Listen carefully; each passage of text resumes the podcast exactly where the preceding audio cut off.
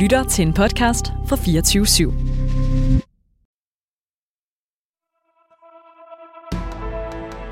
Der er ikke fejret noget ind under politiet. Regeringen fortsætter. Derimod er det ikke nødvendigt, at statsministeren fortsætter. Der er ikke noget at komme efter. Per Helle, pas rigtig godt på dem. De er kun til lås. Fordi sådan er det jo. Jeg kan bare sige, at der kommer en god løsning i morgen. Velkommen til Ministertid, programmet, hvor en forhenværende minister interviewer en anden forhenværende minister. Mit navn er Simon Emil Amitsbøl Bille. Jeg er tidligere økonomi- og indenrigsminister. Men det skal ikke handle om mig. Det skal derimod handle om dig, Lars Barfod. Velkommen til. Tak skal du have. Hvad tænkte du, da Dansk Folkeparti væltede dig som familie- og forbrugerminister? For at sige det som det er, så blev jeg rasende over det. Øh, Jeg følte virkelig, at det var et svigt af de aftaler, vi havde indgået.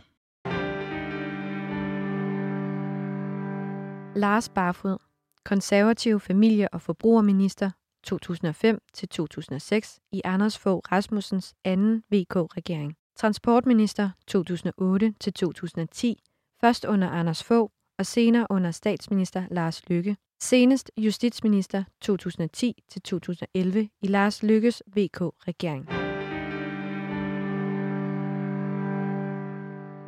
Nå, men vi begynder med begyndelsen. Vi er tilbage i 2005. VK-regeringen med Venstre statsminister Anders Fogh Rasmussen i spidsen har lige genvundet magten.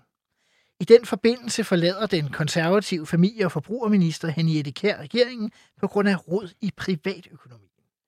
Hun afløses af dig, Lars Barfod. Hvordan foregik udnævnelsen?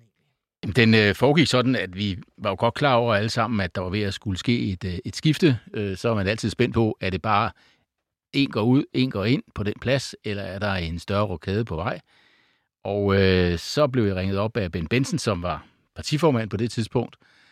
For de Øh, konservative. For de konservative, ja. Ja. Min partiformand ja. i det konservative Folkeparti. Og øh, han sagde, Lars, du skal lige komme op på mit kontor, jeg skal lige snakke med dig.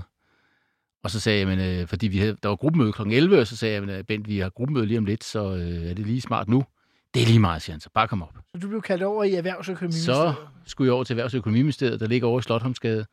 Og lige præcis den dag, kan jeg huske, der var der et eller andet galt ved øh, den dør, der går fra Folketinget ind til Finansministeriet, hvor man så kan gå ad gangen hen til Erhvervsministeriet. Så øh, jeg måtte ud på gaden og ned ad Slottholmsgade og op i ministeriet en vej, jeg ikke plejede at gå, men så fandt jeg der ind til ham. Og så sagde han faktisk øh, nærmest lige ud, da jeg kom ind ad døren, at øh, han gerne ville have, at blev familieforbrugerminister. Og hvordan var du forberedt? Var du forberedt på den opgave? Man forbandt dig jo normalt på det tidspunkt som sådan finanspolitik og arbejdsmarkedspolitisk øh, ordfører, ikke? Nej, øh, det var jeg slet ikke øh, forberedt på øh, fagligt. Øhm, men altså, det sker jo tit, at der er nogen, som bliver minister for et felt, som de ikke har arbejdet med tidligere. Og øh, så tænker jeg, jamen, det, det kan jeg jo hurtigt sætte mig ind i. Og øh, jeg sagde faktisk øh, ja til det med det samme.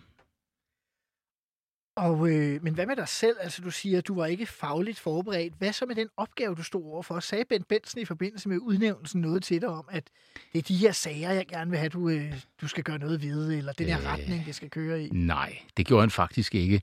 Altså, ministeriet var jo dannet, fordi, og det var så en fejl, vil jeg mene, øh, men det kan man altid sige retro, retrospektivt. Ministeriet var dannet for at forene sådan nogle borgere- og familienære problemstillinger i et ministerium, og derfor var det sådan nogle familie- og forbrugerforhold.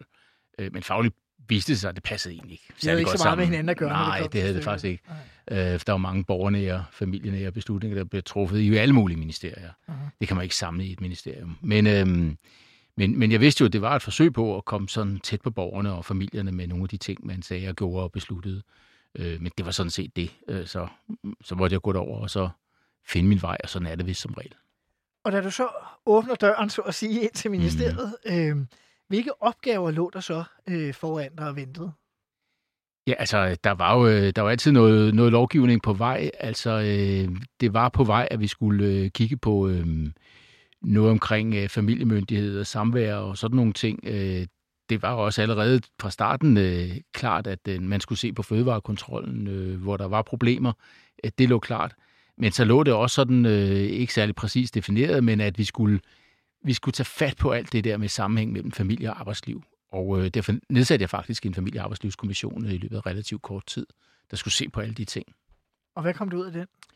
Ja, der kom en øh, rigtig god øh, rapport, som øh, øh, professor Linda Nielsen hun øh, stod for, og øh, øh, en stor gruppe af kyndige folk øh, med øh, en 20-30 konkrete forslag, og lige i første omgang, så skete der ikke så meget, men det er jo så nogle af de tanker, som den kommission har gjort sig, der så efterhånden har sat sig i øh, lovgivning og i dansk politik. Og sådan er det jo ofte med kommissioner.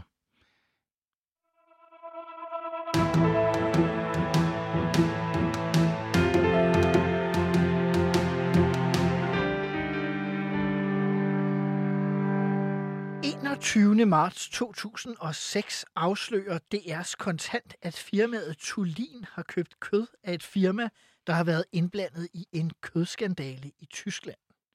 Du bliver indkaldt til en samråd i Folketinget om sagen, Lars Barfod. Hvad tænkte du? Ja, altså, øh, at dømme efter øh, oppositionens øh, sådan kommentar til det, så er det jo nærmest som om, det var mig selv, der havde gemt og ommærket noget gammelt kød. altså fordi øh, det, det var jo nærmest som om, det var min skyld. Og, og, øh, men sådan er politik jo. Og, og ja, det var bare om at gå ind og forklare, hvad vi vidste, der var sket, og øh, hvordan vi ville sætte ind imod det. Og det var jo noget med, som jeg lige husker det, at de øh, altså havde ommærket kød, sådan som der var i virkeligheden, ikke? ja, sådan så der virkelig en lå øh, kød, der var alt for gammelt øh, til salg i butikkerne og så videre. Det var jo ikke særlig rart. Nej, og sagen kommer faktisk til at køre øh, resten af året øh, 2006. Øh, Folketinget beder på et tidspunkt Rigsrevisionen om at øh, kuglegrave øh, skandalen. Øh, Dansk Folkeparti vil have dig sat under administration af finansminister mm. Thor Petersen. Ja. Øh, hvordan reagerede øh, din statsminister? Jo, men altså, det var jo aldrig nogensinde på tale i regeringen at gøre noget i den retning. Altså hvis man sætter en minister under administration, så skal man jo, det, så, så, så skal man jo tænke over, hvad er det lige, vi gør her? Så skal vi finde en anden minister. Mm-hmm. Øh, så det var jo aldrig på tale, og jeg fik fuld opbakning fra statsministeren, altså Anders Fogh Rasmussen, hele vejen igennem i, de, i den sag, der kørte. Og øh, satte jo ind på fuld skrue med at forbedre fødevarekontrol, øge intensiteten og særligt sætte ind over for de, som havde forbrudt sig mod reglerne tidligere og så videre. Øh, der blev gjort rigtig meget for at forbedre fødevarekontrollen i den periode. Mm-hmm. Også noget med antallet af kontroller? Blev ja, ja, altså det var frekvensen, der steg. Øh, og så gjorde vi så det, at vi sagde, vi øger frekvensen der, hvor der er problemer, og vi mistænker, der er problemer. Og de, som altid har orden i sagerne, de kan måske så få lidt færre kontroller, og så prøver vi på den måde at lave mere sådan øh, behovsbestemt øh, eftersyn. Mm-hmm.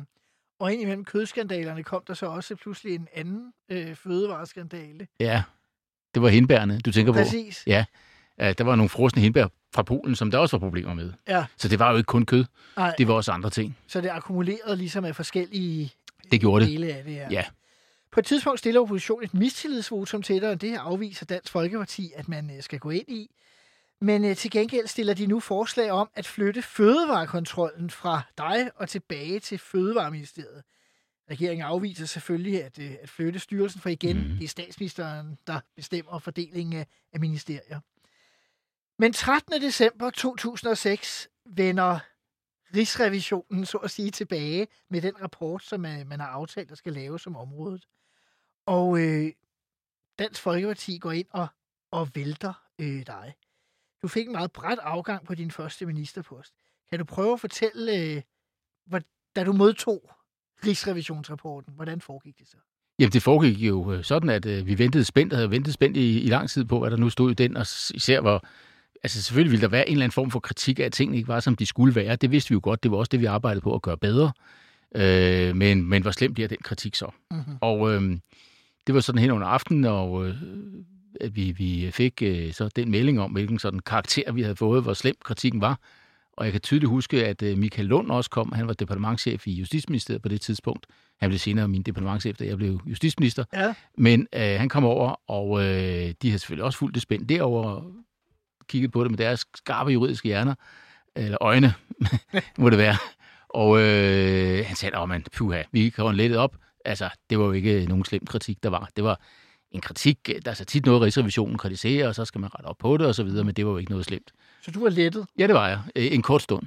Nåede du også at tale med statsminister Fogh og med din partileder Bent Benson, øh, inden Nej, Dansk altså, Folkeparti rykker? Nej, jeg tror, jeg fik talt med, med Bent om det, men ikke med Anders Fogh.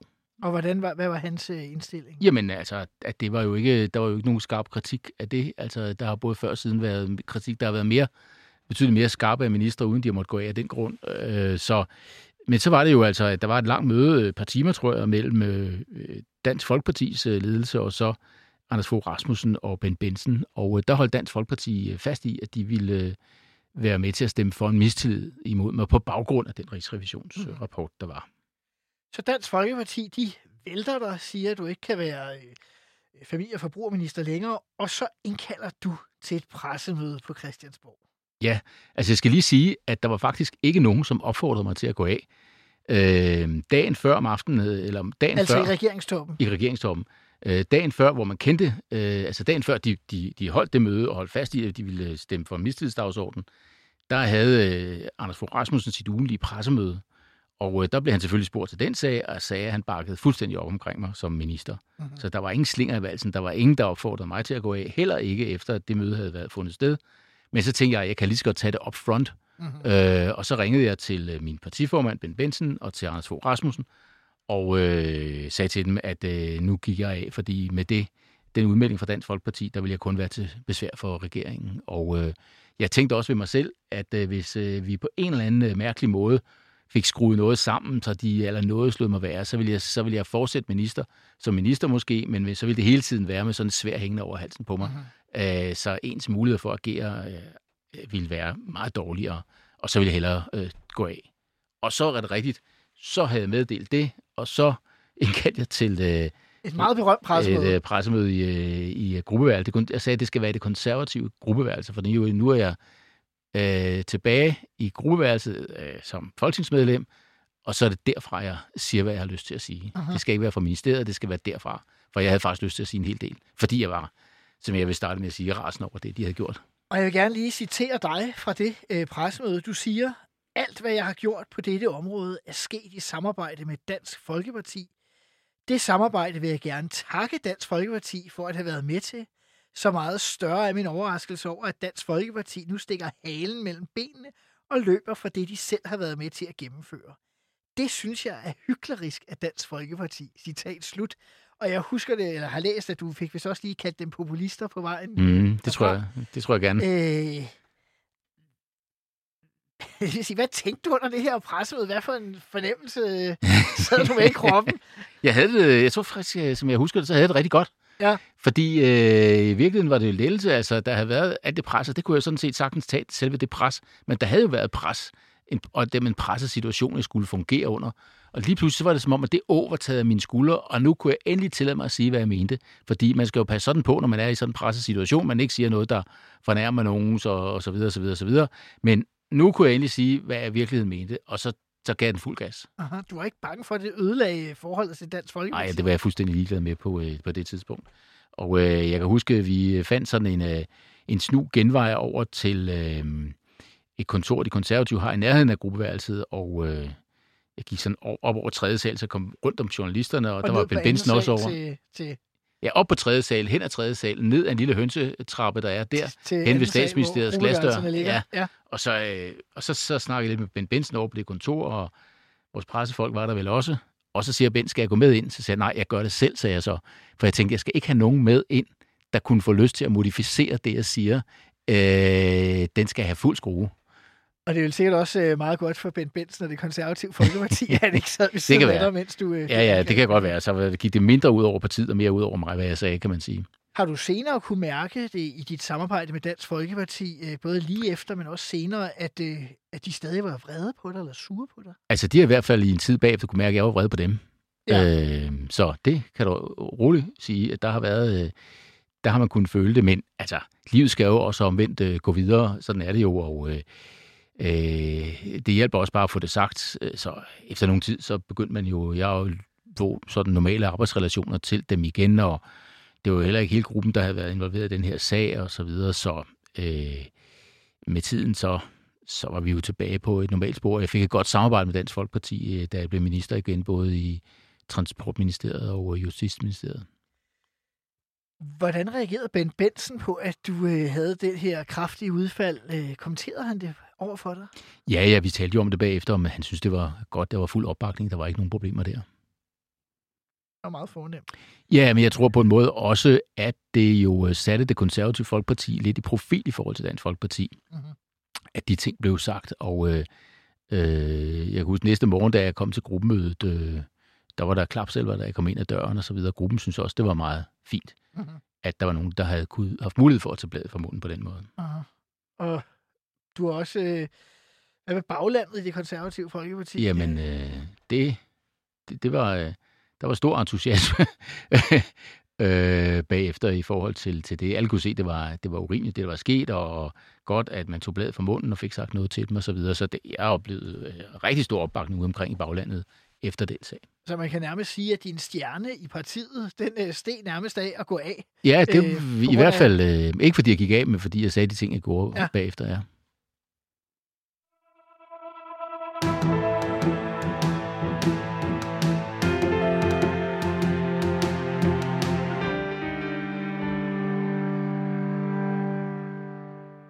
2008 er du tilbage som minister igen. Du Mhm. bliver i forbindelse med en regeringsrokade udnævnt som transportminister. Øh, følte du dig bedre rustet til den opgave end til posten som familie- og forbrugerminister? Ja, det gjorde jeg helt sikkert. Altså, øh, øh, jeg tænkte og, og skrev faktisk i øh, mine noter den dag øh, om aftenen, da jeg kom hjem, øh, øh, og det var på plads med det, at øh, endelig så havde jeg fundet et ministerium, jeg synes øh, passede til de ting, jeg er god til. Mm-hmm. At- Fordi det var mere erhvervsrettet? Det var mere erhvervsrettet, øh, og øh, alt sådan noget med erhverv, infrastruktur og, og den slags øh, passer godt til mig. Og øh, der er jo faktisk også øh, nogle store ledelsesopgaver i Transportministeriet, fordi Transportministeriet sidder på statens vegne som ejer af, af nogle store selskaber, øh, og øh, blandt andet sådan noget som DSB og Sund og Bælt øh, og så videre. Øh, så øh, da jeg havde erfaringer fra det private erhvervsliv, så synes jeg også, at jeg jeg havde nogle kompetencer der, jeg kunne bringe i spil øh, lige præcis i Transportministeriet. Så det passede mig rigtig godt at øh, komme netop øh, dertil. Og hvad var så de største opgaver på transportområdet? Ja, det der stod lige for, øh, det var sådan set at øh, gå i gang med at lave en øh, ny grøn transportpolitisk øh, strategi. Øh, det var øh, jo allerede dengang sådan, at klimaet var på dagsordenen, og miljøet og naturen selvfølgelig var på dagsordenen. Øh, ikke i det omfang, som det er i dag, men vi var da fuldt ud bevidste om det, og øh, derfor så skulle vi formulere en transportpolitik, der havde en grøn retning, og øh, det gjorde vi så. Øh, og øh, efter vi i regeringen havde besluttet os for den strategi, så var der også afsat, øh, så blev der afsat øh, cirka 95 milliarder kroner til at gennemføre investeringer i vores infrastruktur. Uh-huh. Så jeg havde altså både en strategi, der var opbakning til regeringen efter nogle måneder, hvor vi havde arbejdet med det, og penge til at lave aftaler med øh, Folketingets partier. Altså en aftale på øh, helt på niveau med øh, den aftale, som den nu øh, fratrådte transportminister Benny Engelbrecht øh, lavede sidste sommer med partierne. Så øh, det var rigtig, rigtig spændende og et godt tidspunkt at blive transportminister på, fordi man virkelig havde mulighed for så rent faktisk at udrette noget havde nogle penge til at gøre nogle ting. Og der fik vi så hen over et år lavet aftaler med, med, med over tre omgange, lavet, brugte vi de penge til nogle store aftaler, der så sat rigtig meget gang i investeringerne i vores infrastruktur, ikke mindst på jernbaneområdet. Og det vil man så kunne begynde at høste gevinsten af nu. Og var det jernbaneområdet, du tænker i dag, at det var det mest væsentlige af det, I fik gjort? Ja, det vil jeg sige, det var det mest markante, også principielt, Mm-hmm. øh, fordi øh, det skulle have en grøn retning, og øh, der var behov for at gøre noget for at fremme togtrafikken øh, i Danmark. Og det vi øh, gjorde, det var, øh, vi, vi, vi ville elektrificere jernbanen. Det var de gamle dieseltog. Øh, den skulle ele- ja, elektrificeres. Og vi ville sætte nye, øh, moderne signaler ind i jernbanen. Det blev styret af nogle meget teknologisk, meget, meget, meget gammeldags øh, signaler. Øh, jeg kan huske på Hillerød station, der stod øh, nogle gamle signaler fra, jeg tror, øh, 1910.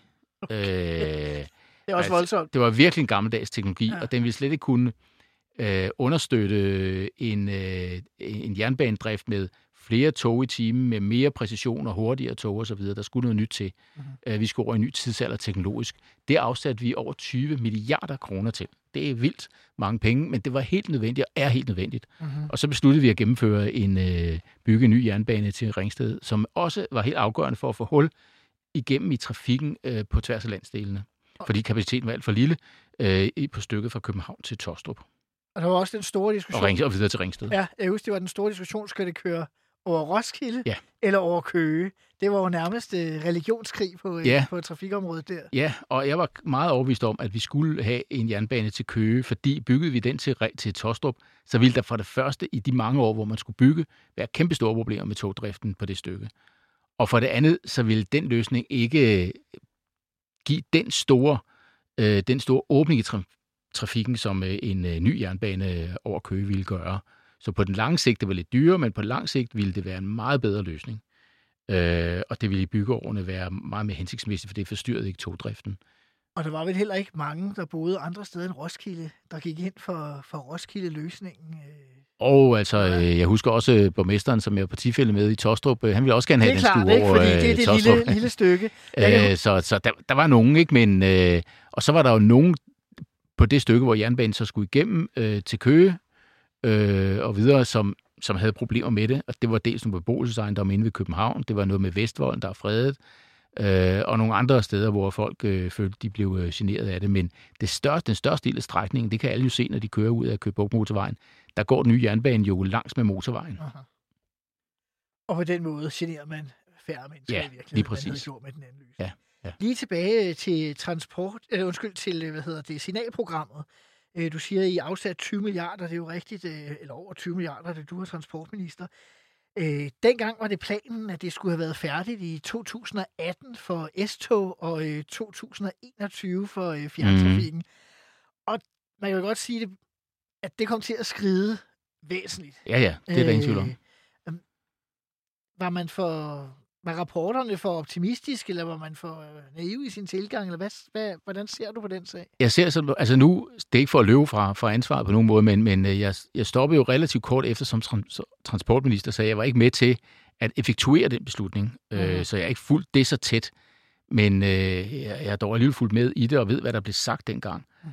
Og det, der var altså en overdreven øh, forventning til, at det vi købte var et standardprodukt, som øh, man brugte rundt omkring i Europa, hvor vi sådan set bare lige kunne bygge det ind i den danske jernbane og de danske tog, og så kørte det.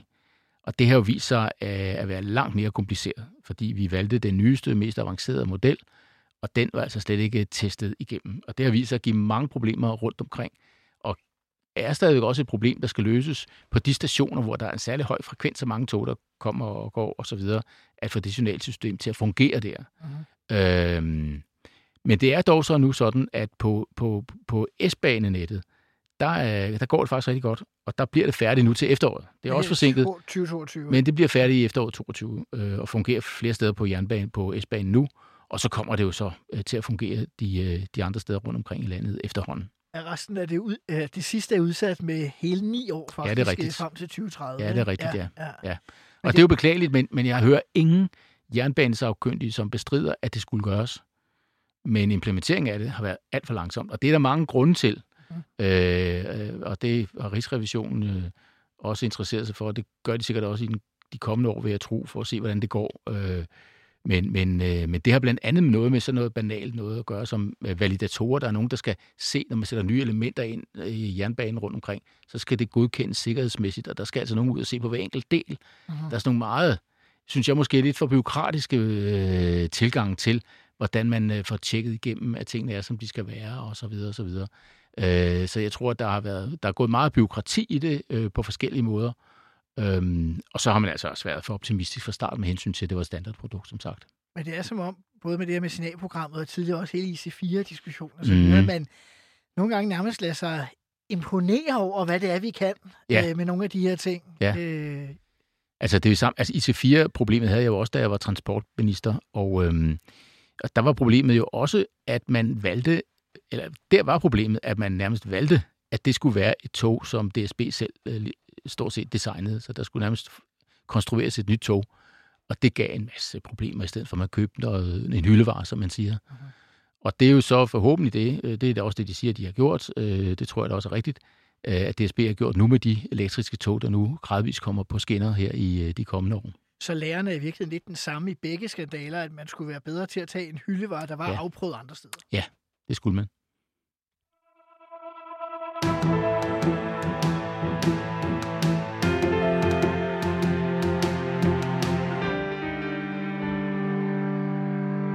nu er vi kommet til det eneste faste element i dette program, nemlig fem faste spørgsmål, og gerne med fem korte svar. Øh, det første hedder, øh, hvad, vil du gerne have udrettet din ministertid, som du ikke nåede? Og det gælder alle tre ministerområder. For så vidt. Ja, altså, øh, jamen, jeg ville jo gerne have haft lov til at øh, gøre øh, arbejdet med fødevarekontrollen færdigt, i stedet for at blive bremset midt i det arbejde, øh, fordi vi var godt i gang med at øh, forbedre det. Øh, så det ærger mig, at jeg ikke fik øh, mulighed for at gøre det arbejde færdigt. Hvad var din ministertids værste øjeblik? Det var en øh, periode, hvor jeg var justitsminister på øh, et par uger, hvor øh, øh, selvom han tilhørte øh, samme regering som mig, men dog et andet parti, øh, hvor finansministeren øh, på en eller anden måde havde fået talt med de andre partier uden på forhånd og talt med mig om, at nu skulle der spares på politiets økonomi. Og var det Lykke eller Hjort?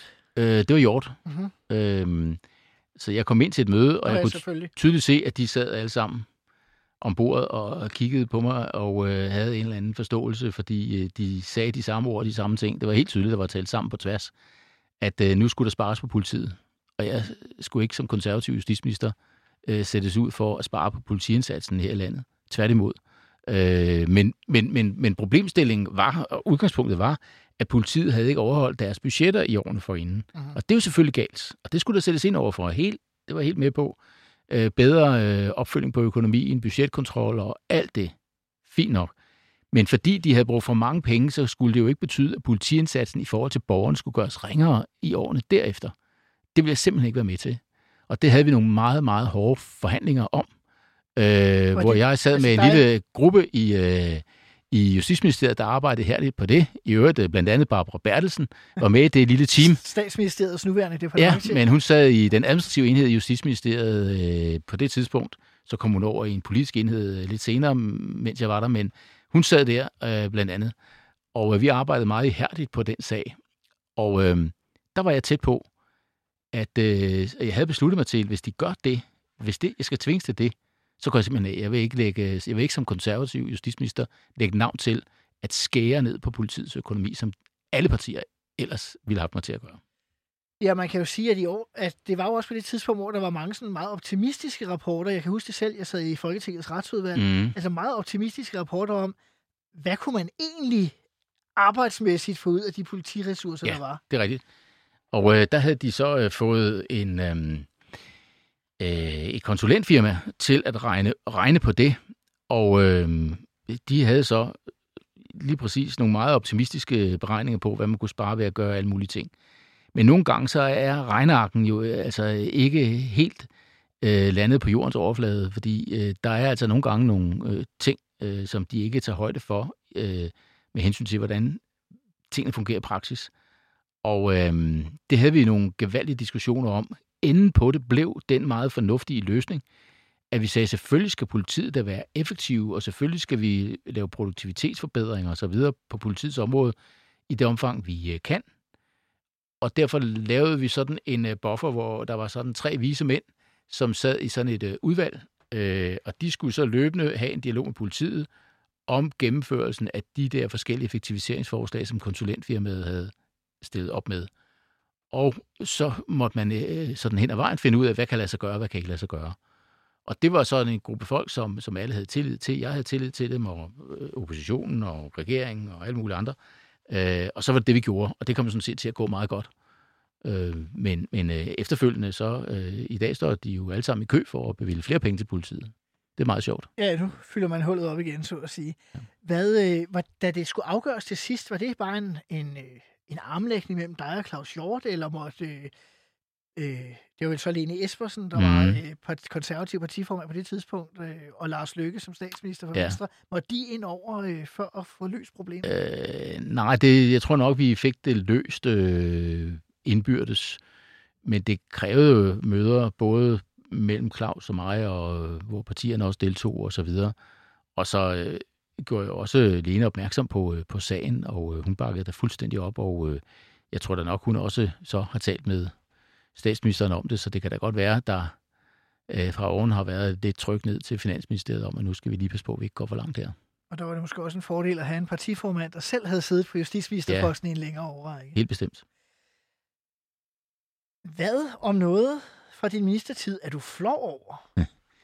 Ja, altså øh, det, det er faktisk svært at finde på noget. Altså jeg kan huske en enkelt episode, men det fra før jeg var jeg blev minister. Øh, Det var en gang, hvor jeg blandede rundt på øh, Bjørn Lausen og Carsten Hansens efternavn i en debat nede i Folketingssalen. Og det må sige at være småting. men, øh, og det vi grinet af siden, men sådan, jeg kan ikke lige komme på noget, øh, øh, som... ikke engang øh, signalprogrammet. Nej, fordi... Øh, nej, det bestemt ikke. Tværtimod. Undskyld, jeg tilbage øh, til det. Tværtimod, altså jeg mener, det var en helt rigtig beslutning, og øh, øh, det så øh, efterfølgende viste sig, at det ikke var så let at gennemføre det så hurtigt, som man havde forestillet sig. Det er en anden side af sagen.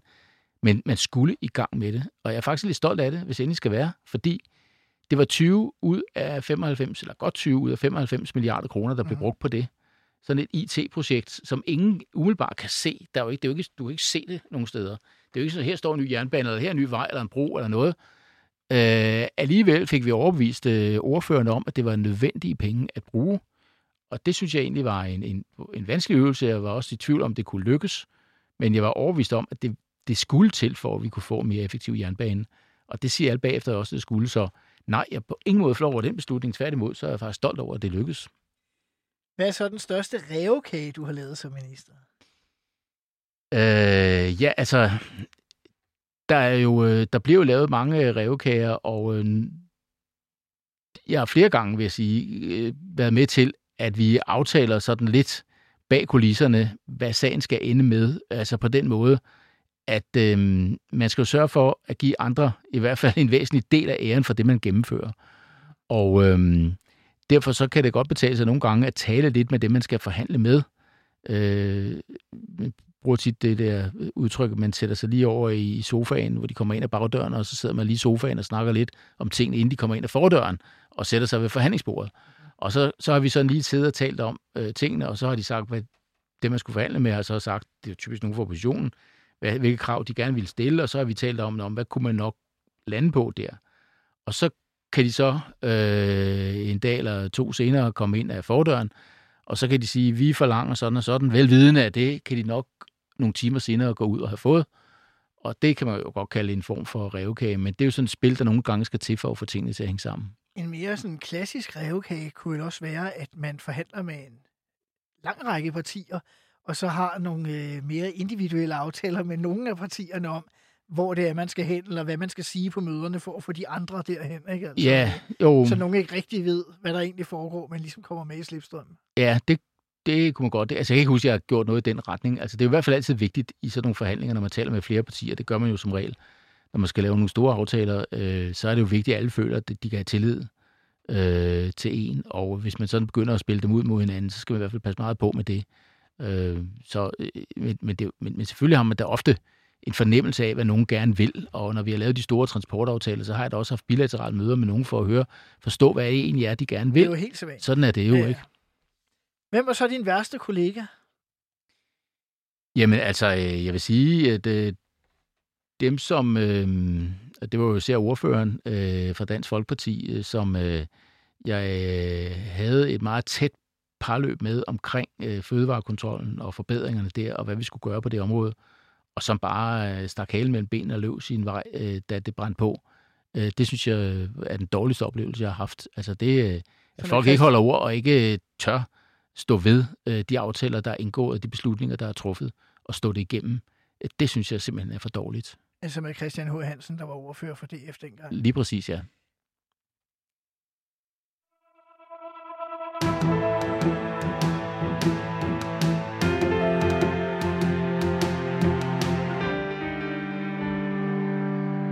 I 2010 foretager statsminister Lars Lykke og daværende konservativ formand Lene Espersen en af de større ministerrokader.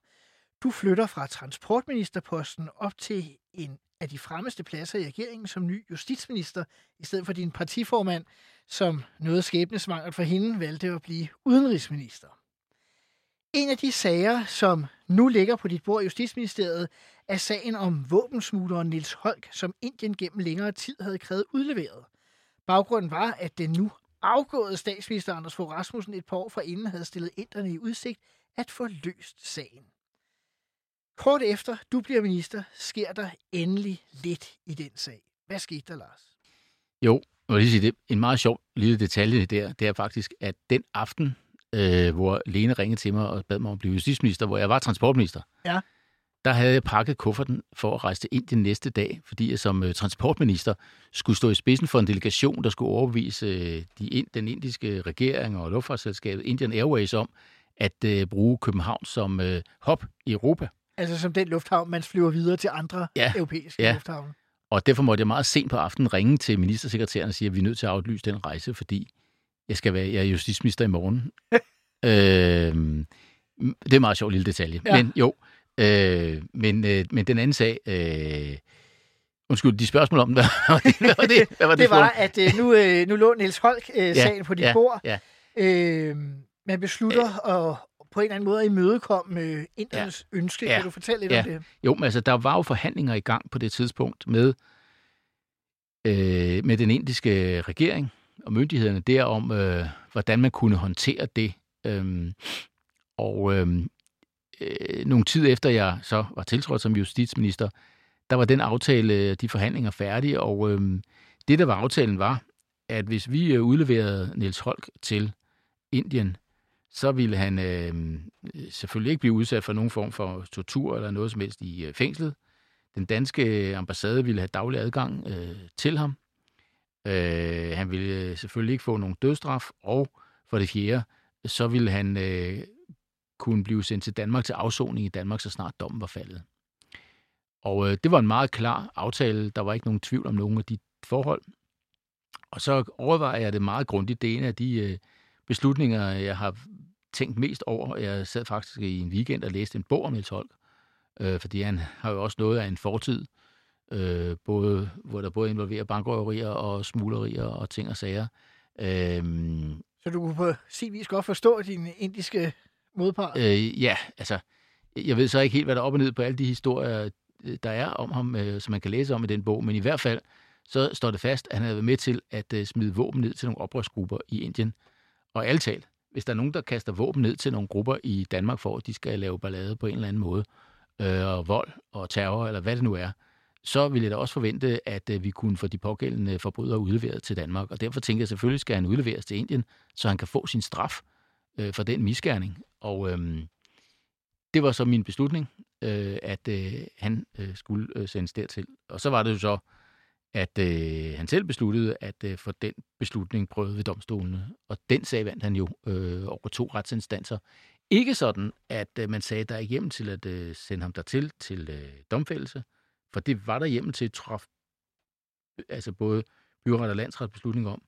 Men man mente så til gengæld, at det ikke øh, var øh, fuldstændig sikkert, at han ikke ville blive udsat for tortur i indiske Mhm. mm-hmm. fængsler. Og med den begrundelse, og det var vi jo så uenige i, vi havde de garantier, vi skulle have, mente vi, men med den begrundelse fik han lov øh, at blive, og blev ikke sendt dertil. Og du, det foregår på den måde, at du får en indstilling fra Rigsadvokaten. Altså, det foregår sådan, at, øh, at øh, i første omgang, så kommer Rigsadvokaten jo så og siger, at vi har fået den dom byretten, skal vi anke, det synes vi, vi skal. Og så ankede vi, øhm, og der var dommen den samme. Og så er det som udgangspunkt sådan, at så er, har man prøvet ved to retsinstanser, så skal der en særlig dispensation til at få en tredje, såkaldt tredje instans bevilling til at gå til højesteret. Og øh, det øh, indstillede Rigsadvokaten så, at det skulle vi ikke forfølge. Det ville det ikke give nogen mening. Det var formentlig slet ikke muligt, for det var jo ikke en principiel juridisk afgørelse, fordi den principielle juridiske afgørelse havde vi fået medhold i. Mhm. Det var en faktuel vurdering af risikoen for at blive tortureret i et indisk øh, fængsel, og det vil man typisk ikke give tredje instansbevilling til at få afprøvet. Øh, så det ville være helt uhørt, hvis jeg som øh, justitsminister begyndte at, øh, at gå imod øh, Rigsadvokaten i sådan en sag. At det måtte jeg bare tage til efterretning, at retssystemet havde testet sagen, og vi havde tabt den. I forbindelse med, at øh, du blev øh, justitsminister, det var en del af en større rokade, der blev din partiformand, så øh, Lene Espersen, udenrigsminister, og hun kommer ind i en større mediestorm, øh, der starter med et afbud til et møde i Arktisk Råd, og det skal vi ikke gå dybere ind i, men det ender med, at hun går af øh, som konservativ partiformand, og du bliver hendes afløser. Mm. Og dermed kommer du op, kan man sige, på det allerhøjeste niveau. Du starter som familie- og fødevareminister, mm. Mhm. kommer op løbende ind i de centrale udvalg, for så at ende med at være nummer to, og det man dengang kaldte visestatsminister. Mm. øh, i regeringen. Øh, det var Lars Løkke Rasmussen, der var, sam, der var hvad hedder det, statsminister på det Mm. tidspunkt. Øh, hvordan var samarbejdet med ham øh, og mellem de to regeringspartier med dig som leder? Altså, jeg synes, vi havde et, øh, et rigtig fint øh, samarbejde. Øh, både Lars og jeg, og øh, også de to partier. Altså, så fint som det nu kan være, når der er to partier i en regering, hvor det ene er det lille parti, og det andet er det store parti. For der er selvfølgelig de glidninger. Øh, det er der en hver regering, øh, hvor der er mere end et parti. Der er så sikkert også, øh, når der kun er et parti, men det er sådan en sag. Men, men, men, men det er jo klart, at i, i den konstellation, øh, der vil, og det har du også selv øh, oplevet, der vil et lille parti jo øh, have et behov for at profilere sig op mod det store parti, fordi ellers så, hvis, hvis man får en gevinst ud af at være regering, så vil det være det store parti, som har statsministerposten, der tager alle pointene hos vælgerne. Mm-hmm. Og derfor er man jo nødt til at demonstrere, hvilken retning man trækker tingene i, som det lille parti, som, som man må profilere sig, og det kan jo selvfølgelig nogle gange godt give nogle øh, gnidninger, at man, øh, man gør det. Mm-hmm. Men sådan må det være. Så selvfølgelig var der gnidninger fra tid til anden, og forskellige opfattelser af nogle ting. Kan du huske en konkret sag? Øh, det var øh, i hvert fald ofte noget, der havde med skattelettelser at gøre.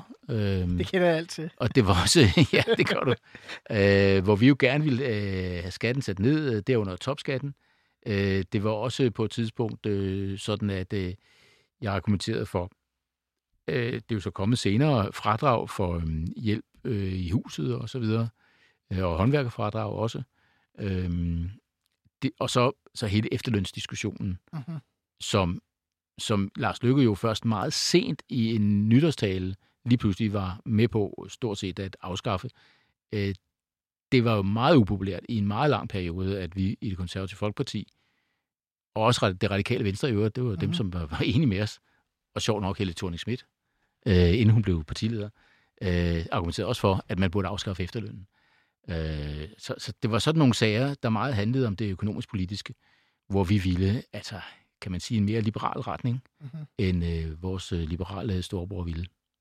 Og jeg har jo engang så øh, været vidne til et, øh, til en diskussion, skal vi sige det sådan, mellem øh, dig og Lars øh, Lykke, der var rimelig øh, intens.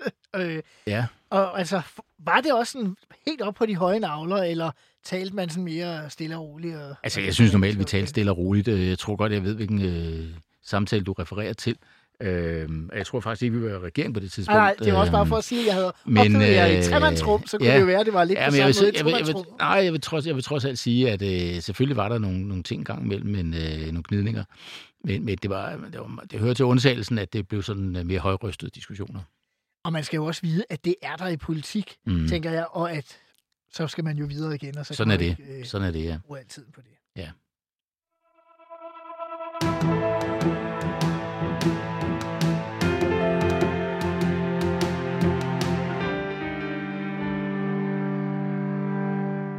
I 2011 taber det konservative Folkeparti 10 mandater ved valget med dig som partiformand, Lars Barfod, og får dermed sit værste valg øh, nogensinde. Øh, du vælger i den valgkamp at øh, lade dig fotografere med den radikale leder, Margrethe Vestager, Mm. øh, for at tale om, at samarbejdet skal være hen over midten. Øh, hvad var overvejelserne bag den udmelding? Måske lige indskyde, det var ikke det værste valglederlag nogensinde. Det var øh, valget efter. Ja, ja, på det tidspunkt sagde jeg. Det er Okay. rigtigt, at Søren Pape, han undergik det øh, gangen efter, men har dog Men op på det. Det har han så bestemt, ja. Øhm, jo, altså, øh, jeg øh, har, er jo blevet er mange kritiseret for det interview, og jeg har også derfor genlæst det mange gange. Og det eneste, jeg fortryder, det er, at jeg ikke satte mere tryk på den speeder, altså markerede endnu mere den linje, der lå i det interview. For ideen med interviewet var sådan set ikke en eller anden markering af, det radikale venstre og det konservative folkeparti stort set var enige om alt og ville gå i fælles øh, i regering eller noget, der bare ligner det. Det var egentlig tværtimod en erkendelse af, at Margrethe ville i øh, en rød regering, jeg ville fortsætte i en blå regering, så vi ville komme til at stå på hver sin side, når regeringen blev dannet efter valget, uanset hvem der vandt valget. Men Margrethe Vestager ville gerne som radikal leder undgå, at sådan en regering var fuldstændig afhængig af venstrefløjen. Altså enhedslisten. Enhedslisten, ja. Og jeg vil gerne undgå, at vi fortsat var fuldstændig afhængige af Dansk Folkeparti. Og derfor øh, kunne vi sagtens finde sammen om at sige, en ny regering, uanset om det bliver rød eller blå, skal kunne samarbejde hen over midten, øh, så vi inddrager så mange politiske partier som muligt i løsningerne. Og så skal man huske, at det radikale Venstre og det konservative Folkeparti jo havde været i en del år meget enige om nogle af noget af reformpolitikken, altså øh, lavere skat, øh, væk med efterløn og reformer i det hele taget. Genopretning af dansk økonomi. Ja, øh, og der, der, ja, og altså til forskel fra mange andre, som, så, så, hvor, for, for hvem den økonomiske politik og de reformer, de ting, man gennemførte, det var noget, som var øh, betinget af strukturudviklingen. Eller undskyld, af konjunkturudviklingen. Uh-huh. Altså, nu går det frem, nu går det tilbage, så skal vi justere på de der skruer der. Så var det jo mere strukturelt, øh, at vi som konservative, og også radikal venstre, ville gøre noget ved efterløn og øh, skat og så videre, øh, for mere strukturelt at skabe en stærkere og mere robust økonomi. Uh-huh. Øh, og det, det er faktisk meget stor forskel, at det er noget, man virkelig vil principielt og strukturelt, eller om det er noget, man bare gør, måske endda er bedre nød, øh, fordi det må man på grund af konjunkturerne. Uh-huh. Så, så på de linjer var vi faktisk meget enige. Øh, så det var også med til at gøre det, øh, at vi lavede det fælles interview. Men, men altså, det kunstneriske indtryk øh, var nok ikke det bedste, fordi i hvert fald så, øh, så fik vi et rigtig dårligt valg. Øh, jeg skal dog sige, at vi, vi gik faktisk øh, frem i meningsmålingen dagen lige efter det interview, men de faldt så bagefter, og så kan det, man så det, diskutere. Det, det er sådan en klassisk politikerforklaring. Ja. Altså, i, da jeg var medlem af Liberale Alliance, havde vi altid den joke, hvis der kom en god meningsmåling. Hvem havde været i debatten i torsdags? Ja. På DR2, ikke? Altså. og det havde nok ikke noget med det at gøre. Men, Nej, men det, men ja. sådan er det jo. Ja, ja, fordi resultatet var, at I mistede over halvdelen af jeres mandater, gik fra 18 til 8. Ja, altså, øh, men jeg, jeg tror så ikke, det var kun, man kan sige, om det var medvirket til det, og medvirket til at gøre nederlaget større, men vi var jo på vej ned af slisken under alle omstændigheder mandatmæssigt på det tidspunkt. Og det ender med, at øh, Rød øh, Blok får flertal ved valget under alle omstændigheder. Helle Thorning bliver Danmarks første øh, kvindelige statsminister. VK-regeringerne stopper efter 10 år. Det er jo ret imponerende at have den samme partikonstellation i regeringen i så lang en årrække. Mhm. Det er meget usædvanligt. Øh, I må jo nærmest have haft vendet jer til magten på det tidspunkt. Øh, ja, Altså, Ja. hvad tænkte du om at afgive magten på det tidspunkt? uh, altså, det var jo ikke... Det, det, er jo, det er jo ikke sjovt at gøre det, altså, men, men det må man jo altid være parat til. Nu, nu har jeg prøvet at gå af som minister, som vi har talt om som minister før, så jeg vidste godt ligesom, hvordan det var lige pludselig at stå der øh, og ikke være minister længere, øh, men, øh, men, men det, er jo en, det er jo en tomhed, øh, fordi det er jo rigtig spændende, når man sidder der, øh, uanset hvilken ministerium man så har, så sidder man med nogle spændende overvejelser og beslutninger, der skal træffes, og man skal være leder af nogle forhandlinger og så videre. Det er jo, det, man er i centrum for tingene, øh, og har jo også en væsentlig indflydelse på, hvilken retning tingene går. Og øh, øh, derfor så, øh, så er det jo et tomrum bagefter. Det er der, det er der, ingen tvivl om. Mm-hmm. Kan du huske sidste gang, at I vil sige, at du var i, i ministeriet, øh, forstået på den måde, at du skulle afgive øh, posten, jeg tror det var til Socialdemokraten øh, Morten Bødskov. Det var det, ja. ja. Øh, man giver en eller anden øh, øh, lille speciel gave, og så øh, holder lidt tale og så videre. Altså den der måde af at skulle forlade Mm. øh, den store bygning og, og, og stå med en glad mand, som, øh, som har taget ens job, det er jo en Ja. meget speciel situation. Jamen, det er det jo, og, og sådan er det, men altså... Øhm, altså, jeg vil sige, at jeg fik jeg havde lidt tid til at vende mig til det, fordi det tog ret lang tid at få dannet den regering. Der var nogle, øh, nogle lange forhandlinger Ja. ja. oppe i det der hvide tårn der, og så videre. Sorte sorte tårn. tårn. Det er sorte tårn. Så skulle du komme hvid røg ud. Det var det. sådan, ja. Øhm, Så så man havde til at vente til det. Men nej, men det er jo ikke øh, sjovt. Men altså, man må bare tage sig sammen og øh, holde det i den mundre tone, der nu er traditionen, ikke? Og øh, øh, jeg havde så meget respekt for, at det blev Morten Bødskov, øh, så, som, som skulle overtage det. Altså, han, han er en dygtig politiker og havde mm, rigtig god øh, forståelse for øh, det retspolitiske, og øh, altså, jeg vil også gå så langt som at sige, at Morten og jeg, vi har faktisk øh, langt hen ad vejen en meget fælles øh, holdning til det retspolitiske, så, øh, så han har også sådan en, en god, jeg vil ikke sige konservativ, det ville han ikke være ked af, at jeg sagde, men i hvert fald en god, sådan robust øh, retspolitik, som øh, passer meget godt til øh, den retspolitik, som, øh, som, som jeg havde. Så jeg, jeg havde det fint med det. I 2014 forlader du selv formandsposten for det konservative Folkeparti. Året efter ryger du ud af Folketinget. Men hvis nu der kommer en borgerlig regering igen, med eller uden Søren Pape som statsminister, og selv samme Pape ringer til dig og spørger, om du er parat til at tage en fjerde ministerpost. for partiets skyld, måske for Danmarks skyld. Hvad er så svaret, Lars Barfod? Jamen, altså, nu skal du høre, det, det er jo sådan, at øh, jeg er øh, ude af politik. Jeg har øh, en, en god øh, lille rådgivningsvirksomhed og sidder i bestyrelser og har det rigtig godt med at være tilbage til øh, den private sektor efter mange år i politik. Øh, og det kommer heller ikke dertil, at de spørger mig. Øh, men hvis vi og man skal ikke svare på Hvis de konservative nogle, bliver store nok.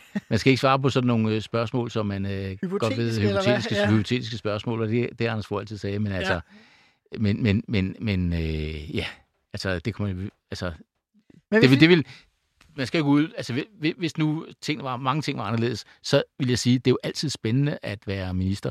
Så, så det er jo ikke sådan, så jeg øh, synes, at det er en tid, jeg gerne ville have undgået tværtimod. Altså, så ville det være spændende, og hvis jeg stadigvæk havde været i politik, så ville jeg have sagt ja til det. det Og hvis klart. vi nu siger sådan helt teoretisk, hvad skulle det så være for en ministerpost? Ja, altså, øh, det var et langt forsøg på at for, for, tale udenom de spørgsmål før, ikke? Men jeg vil sige, egentlig så har jeg altid tænkt, det mest spændende ministerium, øh, det ville være at være udenrigsminister. Også selvom det har kostet øh, både din og min øh, partiformand og SF's Ja. Willy Søvndal øh, Ja. deres politiske karriere på Christiansborg. Øh, ja, altså, øh, jeg havde faktisk, nu, nu røg jeg ud af Folketinget, men jeg havde faktisk en aftale med Søren Pape om, at øh, hvis jeg var fortsat, øh, og det troede vi bare, at jeg gjorde øh, i politik, så ville jeg have taget mig af det udenrigspolitiske område. Øh, øh, så øh, det interesserer mig, og øh, ja, det med partiformænd, der bliver udenrigsminister, det er jo så, der er mange partiformænd, der går af, og så er det bare et udtryk for, at der er altså flere partiformænd, som har haft en præference for udenrigsministerposten. Og det er måske ikke så klogt altid, fordi man er også langt væk fra det daglige politiske arbejde, når man er udenrigsminister og skal meget, rejse meget rundt. Og det, det er måske også det, der har været problemet for, for nogle af dem. Mhm. Og for os, som kender dig, Lars, så er det måske ikke så overraskende, at du øh, nævner udenrigsministerposten. Altså, jeg husker altid, da jeg var retsordfører, og du var justitsminister, at John F. Kennedy, Ja. han hang på, øh, på, på væggen. Ja, det er rigtigt. Øh, jamen altså, jeg har faktisk øh, siden anskaffet et større kunstværk, som hænger i øh, vores kontor hjemme i lejligheden. Øh, også med øh, JFK, øh, så øh, det er rigtigt. Øh, amerikansk politik, tror jeg i øvrigt, fascinerer øh, rigtig mange danske politikere. Det er spændende at se, hvad der sker derovre. David Træs udnævnte engang Nasser Carter til vor tids Kennedy, men nu, Ja. nu, nu, nu ender vi med, med, med Kennedy her. Lars Barfod, ja. tak fordi du ville øh, være med. Det var en fornøjelse. Mit navn er Simon Emil Amitsbøl Bille, og du har lyttet til Ministertid på 24-7. Jeg er tilbage igen i næste uge med endnu en forhenværende minister. Husk, at du kan lytte til alle de tidligere afsnit af Ministertid på podcast på 24-7-appen, eller hvor du plejer at høre podcast.